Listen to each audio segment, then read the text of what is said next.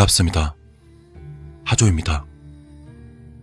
오늘은 그동안 해왔던 컨텐츠와는 조금 다른, 조금 특별히 여러분들께 책 한 권을 소개해드리고자 공포소설책 한 권을 준비해봤습니다. 열분의 여성 공포작가분들께서 한국형 호러의 세계를 다시 쓰고자 한 자리에 모여 탄생된 우리가 다른 귀신을 불러오나니 라는 책인데요. 여성 호러 단편선이라는 부제에 걸맞게 여성의 관점과 여성의 중심적으로 탄생된 공포 소설책입니다. 오늘 이 책에 있는 10편의 기담들 중 흥미롭게 읽었던 한 편을 여러분들께 소개하겠습니다. 전해진 작가님의 창귀. 지금 시작합니다.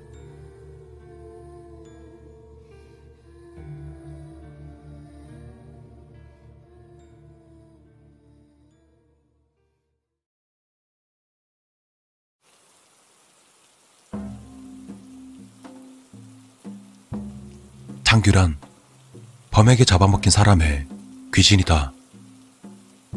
범에게 잡아먹힌 사람의 훈량은 하늘로 돌아가지 못하고 그대로 범에게 붙잡혀 지내니 늘 서러워하며 슬픈 노래를 부르고 살아있는 사람들을 같은 운명으로 끌어들인다. 범이 사람을 처음 잡아먹으면 그 혼령은 굴각이란 창기가 되어 범의 겨드랑이에 붙는다.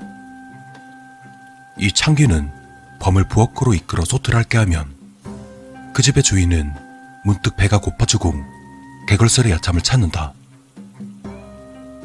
범이 두 번째로 사람을 잡아먹으면 이 홀령은 이올이라는 창기가 되어 범의 강대뼈에 붙는다. 이 창기는 호랑이를 높은 곳에 데려가 주위를 살피고 만약 계곡에 함정이나 새내가 보이면 망가뜨려서 호랑이를 보호한다. 범이 세 번째로 사람을 잡아먹으면 이 홀령은 유콘이라는 창기가 된다. 이 창기는 범의 턱에 붙어 자기가 아는 이들의 이름들을 죄다 알려준다. 마치 물귀신처럼. 그가 아는 이들이 전부 범에게 잡아먹혀 아무도 남지 않을 때까지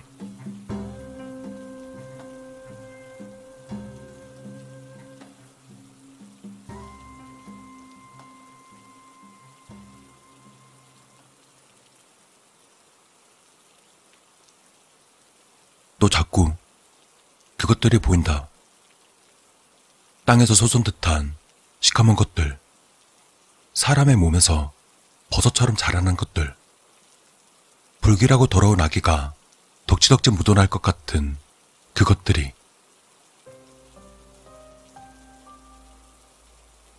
윤서는 지하철 안에서 눈을 질끈 감았다. 차를 술에 보내놓고 지하철을 타자마자 수많은 환각이 윤서를 덮쳐왔다.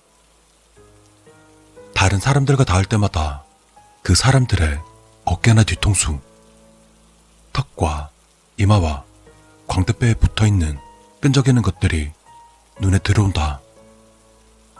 다른 사람들의 눈엔 보이지 않는 것들, 귀신이나 괴물 같은 환상들이 누군가의 몸이 닿을 때마다 윤서는 그 사람의 몸에 덕지덕지 달라붙어 있는 온갖 것들의 환상을 보곤 했다. 사람의 살갗 위에 싹을 틔워 골수 깊숙이 뿌리를 내리고 참담하고 끈적지게 그 사람의 생의 에너지를 빨아먹으며 거대하게 자라나는 것들을 지하철 문이 열리자 윤서는 도망치듯 열차에서 내렸다. 전화를 걸자 윤서의 직장 동료이자 남자친구인 준상이 서둘러 달려왔다. 4살 연상인 준상은 좋은 사람이었다. 직장에서는 능력 좋은 일 잘하는 선배였고 회사 밖에서는 다정하고 신사적인 멜로 드라마에서 튀어나온 것 같은 남자친구였다. 누군가의 몸에 닿으면 보이는 그것들은 준상의 얼굴이나 어깨 쪽에는 보이지 않았다. 하지만 준상의 하반신에서 그것들이 질질 끌려다니고 있었다.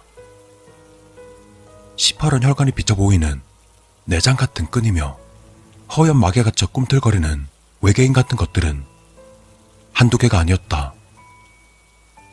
꼭 한 번은 용기를 내서 눈을 똑바로 뜨고 그것들을 세어본 적이 있었다. 하나, 둘, 셋, 넷, 다섯, 여섯, 일곱. 일곱이나 되는 괴물들이 준상의 하반신에서 흘러내리거나 다리를 휘감아 무릎이나 발목으로 주렁주렁 매달려 있었다. 윤서에게 처음부터 그런 것이 보였던 건 아니다. 그저 평범하게 대학을 다니다 지금은 평범하게 회사에 다니는 윤서가 다른 사람들에게 매달린 귀신이나 괴물, 어쩌면 윤서의 환상에 불과한 것일지도 모르는 그 찐득하고 기괴한 것들을 보게 된 건 몇 년 전, 한 남성이 일면식도 없는 젊은 여성을 흉기로 수차례 찔러 잔혹하게 살해한 사건이 벌어졌을 그 무렵부터였다. 윤서는 추모의 글을 강남역 10번 출구에 붙이고 다녀오던 길, 지하철역에서 나오다가 낯선 사람에게 뒤통수로 맞고 쓰러졌다. 그리고 그때부터 누군가의 손이 몸에 닿았을 때 그 사람의 머리나 어깨 위로 귀신이나 괴물 같은 것들이 보이기 시작했다.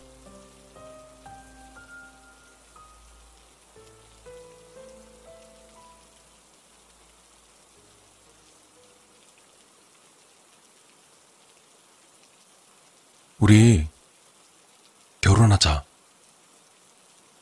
청혼하는 준상에게 윤서는 이 모든 것에 대해 고백했고, 준상은 오히려 상관없다고 말했다. 그 순간 윤서는 생각했다.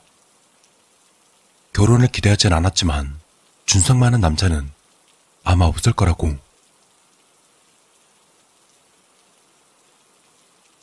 준상의 청혼을 생각한 밤, 윤서는 밤새 악몽이 시달렸다. 준상에게 매달린 그 일곱 개의 그림자가 마치 촉수처럼 길게 늘어나 자신을 휘감는 꿈이었다. 그리고 어디선가 아기 울음소리가 났다. 한 방향이 아니었다. 등 뒤를 제외한 일곱 방향에서 아기 울음소리가 울려 퍼졌다. 그리고 마치 일순간 입을 틀어막듯 그 울음소리가 멈췄다. 숨이 막혀 헐떡이는 듯한 소리가 났다. 사위가 고요해졌다. 이상한 느낌이 들어 윤서는 아래쪽을 내려다보았다. 자신의 다리 사이로 뜨거운 물이 쏟아지듯 피가 흐르고 있었다. 윤서는 비명을 질렀다. 그러자 쏟아지는 핏덩어리 사이로 아기 울음소리가 새어나왔다.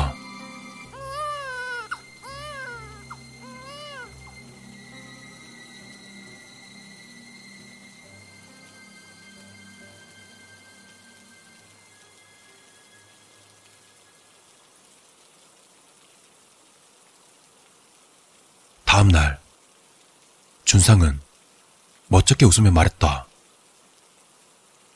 실은 나도 윤서한테 고백할 게 있어.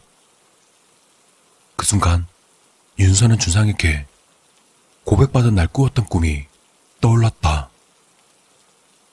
사방에서 울려 퍼지던 갓난아기들의 울음소리가 그 소리를 신호로 멈췄던 울음소리가 다시 울려 퍼지기 시작했다.